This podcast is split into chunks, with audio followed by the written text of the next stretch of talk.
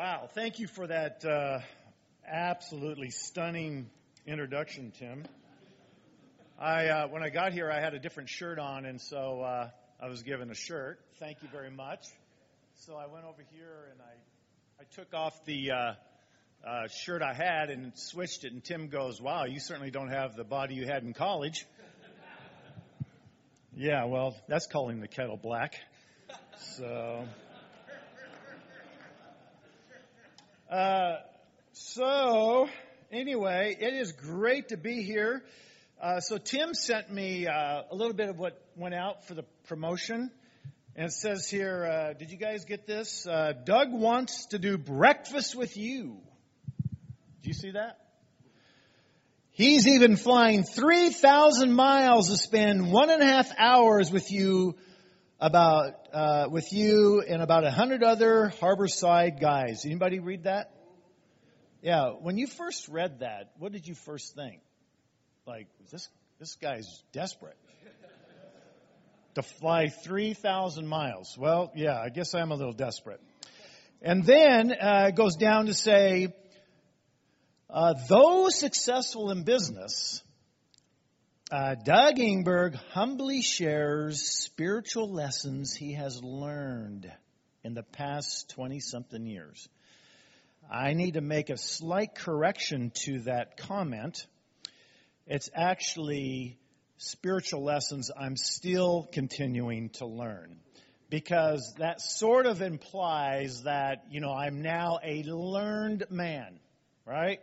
That I have arrived, that I've kind of have it all together, and that I hardly ever sin. And that all of my decisions are really good decisions. Um, I'd like to be able to say that. But the fact is, is that I came to Christ as a young man in high school, and this road, this journey I've been on, has had lots of pitfalls because most of the suffering that I've encountered in my life has been self-inflicted. But I always love that scripture in Romans 8:28. And it's just a wonderful scripture that God causes all things to work together for those who love him. He causes all things, even the negative decisions that we at times make as men, and I guarantee you in this room, probably most all of you have made some kind of decision or something in your life that was really counterproductive and, and had some consequences to it. All of us. We all have. I have. So when Tim asked the question about uh, how many kids you got, and I said, he goes, four or five. I go, well, yeah, five. I was previously married. And um, I actually have a daughter that is 32 and uh, soon to be 33 uh, married, lives in Tulsa, and I am a grandfather. I know, I know what you're thinking. There is no way you think I look too young, and I just want to thank you for that. But I have a two and a half year old granddaughter and about a six month old grandson, and uh, it is much better to be a grandfather than a father. But Margot and I have been married 14 years. We have adopted four children, and uh, we have, uh, they're now 18, 16, 13, and 8. And uh, so the, the 18 and 16 year old were ages 8 and 10 when we brought them home from Guatemala. Three are from Guatemala, one from the Seattle area. She's biracial. Father's African American, the mother's white. They were not married. He was in prison. She fled for California. He was abusive. He was a level three sex offender. He had multiple felonies. We were asked to uh, adopt her, which we had already become bonded to her. We took her into our home and started the battle with the court system in Seattle. One of the most liberal and most difficult counties in the world is Seattle. But we won through that battle and officially adopted Jasmine in March of 07. We just had her and um, I'm thinking I'm kind of getting old to have a uh, a daughter. I already got one that's you know out of college, and I feel like I'm starting over. And uh, then Margot goes, "Now, just so you know, I don't want her to be an only child." And I said, "Well, I'm an only child," and she said, "That's my point." Thank you. Thank you. Okay. So if you know my wife, or if you ever met my wife, you'd understand that if you give her an inch, she's going to take a mile. This woman is relentless. When she gets onto something, she goes for it. So she started the process of investigating where we could adopt, and uh, she had this heart for Guatemala, and that's now you can't adopt out of Guatemala because it's now a closed country. But we did uh, go to Guatemala, and we actually went uh, down for one child, and we ended up coming home with three. That's another story.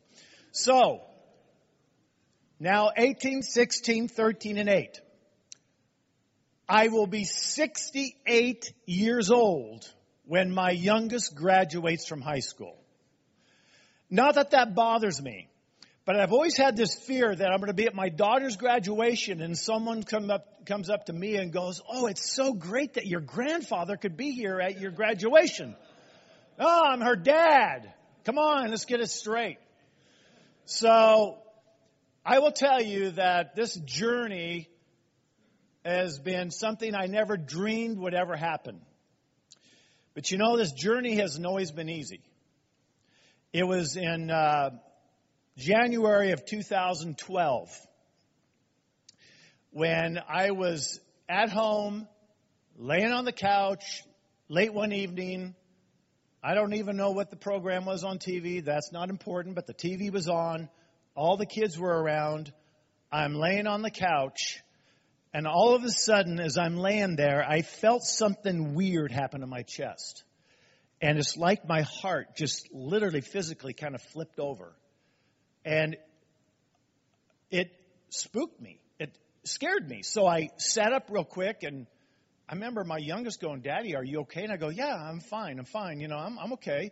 And I stood up and I started feeling dizzy and I I didn't want my kids, I didn't want my wife to know what was going on. I just, because I was, I was petrified, I was fearful. So I walked off into another room and I was, I was trying to get my air and I thought, am I now having a heart attack? Being stubborn, I did not call 911. I did not call my wife. I just kind of hid thinking this is going to pass. This isn't real. This isn't really happening. This is not, I'm, I'm totally okay. And that went on for three days until finally I go, I think I need to go to the emergency room. Went to the emergency room. Of course, the first thing they do is they hook you up and they want to know if your heart's okay, right? So they hooked me up and they said, uh, Mr. Ingberg, um, your heart seems to be just fine. And I said, but I don't know. I feel like I'm dying. I feel like I'm having a heart attack. I mean, my arms are feeling really funny and my, my, my hands are weak and I, and I just, I just don't feel like I can breathe right. What is going on here? And I go, well, I, I don't know. Have you ever heard of anxiety? And I go, yeah, but no, this is, this really is happening. They said, well, your heart's fine. So I, uh, I left and uh, went home and with another day, I started getting that feeling that something's wrong, something's wrong, something's wrong. And I went back to the emergency room. Pretty soon I needed a punch card. I mean, come on in. So I went in and they checked out my heart and they said, uh, no, you're, you don't, you don't have a heart attack. Gentlemen, from mid-January till about mid-April of 2012, I went through the darkest time of my life. I don't know if you've ever experienced any kind of anxiety or panic attacks, but I was so gripped with fear that I thought I was going to die. I thought one of my children was going to die. It was the biggest attack I've ever experienced in my life. I had a hard time functioning. I felt like I was in a bubble and that everything around me was surreal, was just a dream. I could not put one or two sentences together. I couldn't look at anybody in the eyes. I felt like I could look through the person right through them. I couldn't connect. I couldn't think. I thought I was dying. And you know what? When you have all these different symptoms having your body, the worst thing you can do is what? Google it. Because then all of a sudden I have every medical problem known to mankind. And I was gripped with so much fear. I lost 30 pounds in three weeks. I stopped eating. I couldn't sleep. My wife was in tears thinking I was, what, where's my husband going? My kids didn't know me. I was totally spaced. I was in and out of the hospital or in, into the emergency room, in and out talking to my doctor. I was, I, I was absolutely petrified. But this is what happened. I would literally, we had this little library in our house, and I remember I, uh, nights were horrible for me. But I remember I would, I, in one morning, I would go in, four or five in the morning, shut the door, get on my knees, open up the Bible to the book of Psalms. I thought, well, I know about this guy named David. He kind of went through a whole kind of bunch of stuff. And I would try to read the book of Psalms and I would try to pray. But as I tried to read, I would just literally, I would just sit here and just cry. I could not stop crying. And about the only thing that I could even mouth was help. Help. What was going on in my life? Why was I falling apart emotionally? Why was I, why was I gripped with so much fear? What was going into my heart that I couldn't even exist? I could hardly even hold my job. I could hardly even hold my marriage. My kids didn't know who I was. And I remember just, just bawling as I would be trying to read. And I'd say, God, what, what are you doing? What is going on here? And for the first time in my life, I actually thought I would rather be dead than go through this anymore. And I had a big bottle of lorazepam. And I came so close to taking the whole thing. Because I thought, I can't live like this. There's a scripture says it's the loving kindness of the Lord that leads us to repentance. And I remember one morning, and it was towards the end of this four month, very dark moment when I was on my knees and I hear this very small voice Doug, trust me. Trust me. Now, I know we hear lots of things. Trust in the Lord. Yeah, good idea. Trust God. He's always faithful. You know, Scripture says He'll never leave you or desert you. He's with you. He'll never fail you. See, I, I knew all that in my head. But there was a part of me, man, I'm just going to be gut level honest. I, there, was a, there was a part of me that was just hanging on to a few things because, it, because I thought, I'll give you about 85%, but there's about 10, 15 or so percent in there that I really want to hang on to myself because you might make me have to do something like become a missionary to Africa or, you know, I might have to do this or you might cause that. I was just in such fear about that. But I kept hearing this still small voice in my life. Trust me. Trust me with your children because you are youngest, which I didn't share with you, when we brought her home from Guatemala, ended up in Children's Hospital, and we thought she was going to die. She had so many medical issues. And I can remember just bawling and crying and pleading to God, please, you know, I don't. Hey, I, I had my oldest went through uh, years of being a meth addict, and I can remember just on my knees, just praying and begging God. Have you ever been in that state where you're praying? Nothing breaks the heart of a uh, of a, a, father or mother more than when your child is wayward, when they're in some other world, when they're doing other things that you only want them to know who this God is and how much they're loved. And I can remember just pleading with God. It was a, it was such desperation, and and and so I, I just I hear this voice, Doug, just trust me. And I remember, guys, look, look, I, I, this is this isn't anything deep, but I can just remember saying, okay, I'm going to mouth the word, I trust you. Even though I didn't necessarily totally feel it, I just said, Lord, I'm going to say it. I trust you with my life. And I started saying that and started trying to hear this voice from the Spirit saying, Doug, I love you. And then all of a sudden, things begin to think about the cross and about Jesus and his incredible grace and his mercy. I begin to think about all the decisions I'd made in life and how I it was so self-inflicted and how the, I'd hurt some of the some people in my life because of my decision making. And I came to conclusion that there is a God, he loves me deeply, and that he is faithful and that he'll never leave me nor forsake me.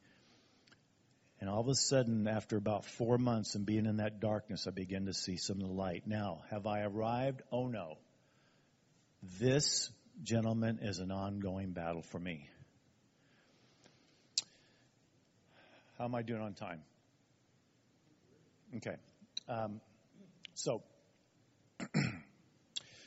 several years ago, I was living in Denver, and uh, it was uh, 1984 and uh, I, um, for some reason, I wanted to take up running.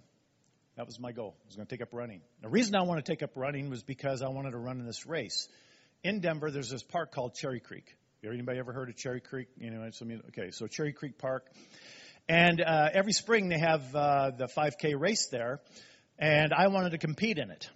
And uh, so uh, there was a guy who was a cross country coach in a local school that I was really good friends with, and I went to him and I said, "Hey, I'm going to run in the Cherry Creek Run here in a couple months, and I want to start training for it, and I and I, I really think I could win this thing." He was like, "Oh, okay, whatever. You know, several thousand people run in it, but hey, this is what you need to do. This is what you need to kind of do to train, and this I think you should do to eat." Uh, and uh, he just gave me all the kind of the tips of how to prepare for the race. So fast forward to the day of the race. It was a Saturday, and if anything about anything about Colorado weather, uh, one day it can be a blizzard, the next day it can be 75 degrees. Well, it was one of those days when it was very warm for spring. It was in its mid 70s. It was unusually hot, and uh, there were several thousand runners. And uh, so I get there, check in, get my number, and uh, I mean, there's lots of people. So where do you think I placed myself? Uh, very good. Who said that? Yes, thank you. You're right. I placed myself in the front. Because I placed myself in the front, I felt that that's the place you need to be because if you're going to win it, you need to run with the big dogs. You need to be right there at the front. Of course, I'm sizing them all up. They look rather skinny and got the little black socks and kind of silky looking shorts and tank tops and they look kind of goofy, geeky. And I thought, they don't look athletic. There's nothing athletic about these guys. I'm just, I'll just go right on up to the front. So I went up to the front.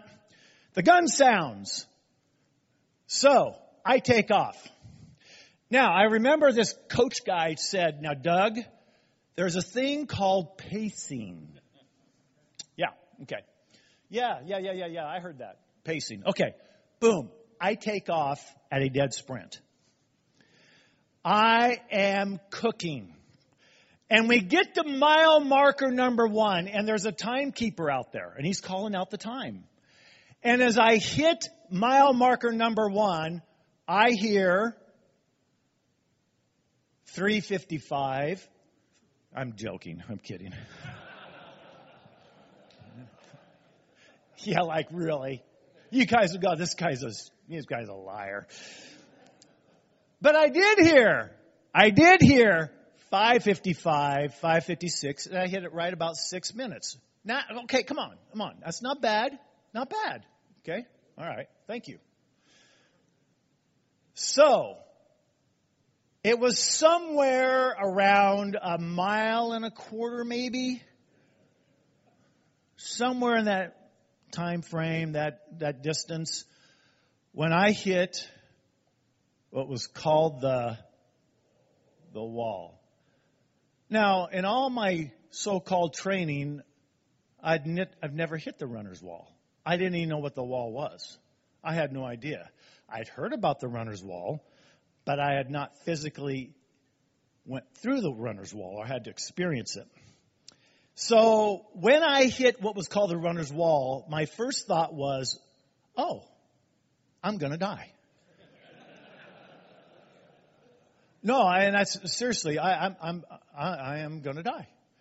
because every inch of my body went into complete meltdown, went into complete contraction.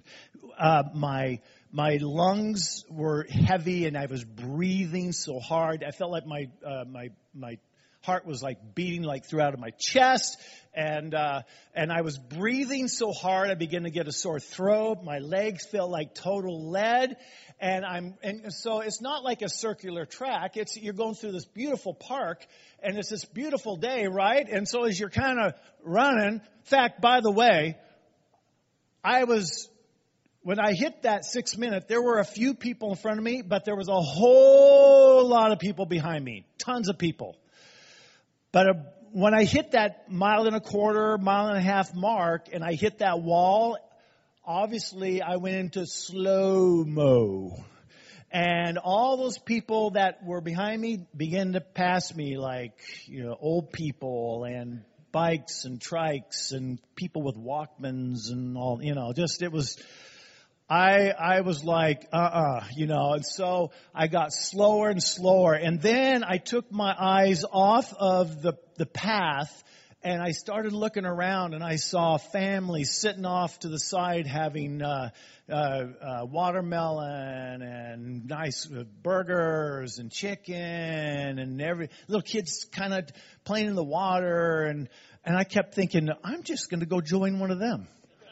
I mean, I, I was just like, I'm, I'm done with this. But for whatever reason, I just kind of kept on going. And I remember thinking, though, before this race, that uh, this is 1984. I actually, okay, you guys, I, I, I never claimed to be very smart. After all, I did go to Ozark with Tim. And, uh, but I actually thought that this may be the first start for 88 Seoul Olympics. Yeah, Carl Lewis, Doug Ingberg. I knew, I, I just felt that there was some real possibilities. Well, that all went up in flames real quick, and uh, and I remember as we began to get towards the end of the race, I was one of the last ones to finish. And when I finished the race, I literally fell on my face, and I thought, never will I ever do this again let me just say, you know, we talk about lessons learned or lessons we are learning. Uh, let me just give you just a couple of things about that that I think I find interesting. Uh, one thing, and this goes through with all my anxiety that I've dealt with. This is, goes through, uh, you know, where God has used a divorce to deal with the issues of my heart uh, where God has used some broken relationships to deal with some of the things of my heart is that uh, that it's really important that we don't have an overinflated view of ourselves. I had a very overinflated view of myself. I, I, nothing is more difficult to me than when you're dealing with someone who just doesn't see that they've done anything wrong, take no responsibility. Hard to be in relationship with brothers when you have a brother who doesn't take responsibility for their crap because it's hard to deal with that. And God stays very close to the humble, to the brokenhearted. And humility is one of the great characteristics of a follower of Jesus Christ. And so for me, when I went up to that race I had a pretty overinflated view of myself because I sized up the competition. I go, yeah, they don't, they don't look good. I, am gonna, I'm gonna take them down. Well, that was totally wrong. Overinflated view of yourself. In fact, in Romans 12:3 it talks about not to have a more, or you have more uh, thoughts about you and who you are. It's a great chapter to read. The second thing is that I really didn't count the cost. I didn't understand what it required. And, you know, um, we have some of, in fact, I just talked to someone in here uh, just a little bit ago, just fairly new Christian. Praise God. You've entered in one of the most exciting races you'll ever enter in. And the cool thing is, you got a church and you got some brothers that will help you complete the journey. And so, um, but there's always a cost. Uh, we, uh, you know, honestly, I know it's kind of different in different parts of the country, but um, where I live, uh, it's uh, it's if you are a follower of Jesus, you are absolutely hated. Uh, it's just the way it is. It's not. Uh, there's not too many what I would call cultural Christians in the Seattle area. Either you are in or you are out. And um, you're called for it. And, and those who are followers of Jesus are absolutely ridiculed for being who they are in our, in our county. It's, uh, it's, it's very, uh, it can be very divisive. And so, counting the cost. Um, I have some other things I was going to share, but I'm just I'm going to leave that off because of time. But the last thing I want to say is this: is that uh, my problem was when I ran in that race, I ran alone. And if I can leave you with anything, it's this: is that every one of us need brothers to run with. So the question I have for you: Who are your 2 a.m. friends?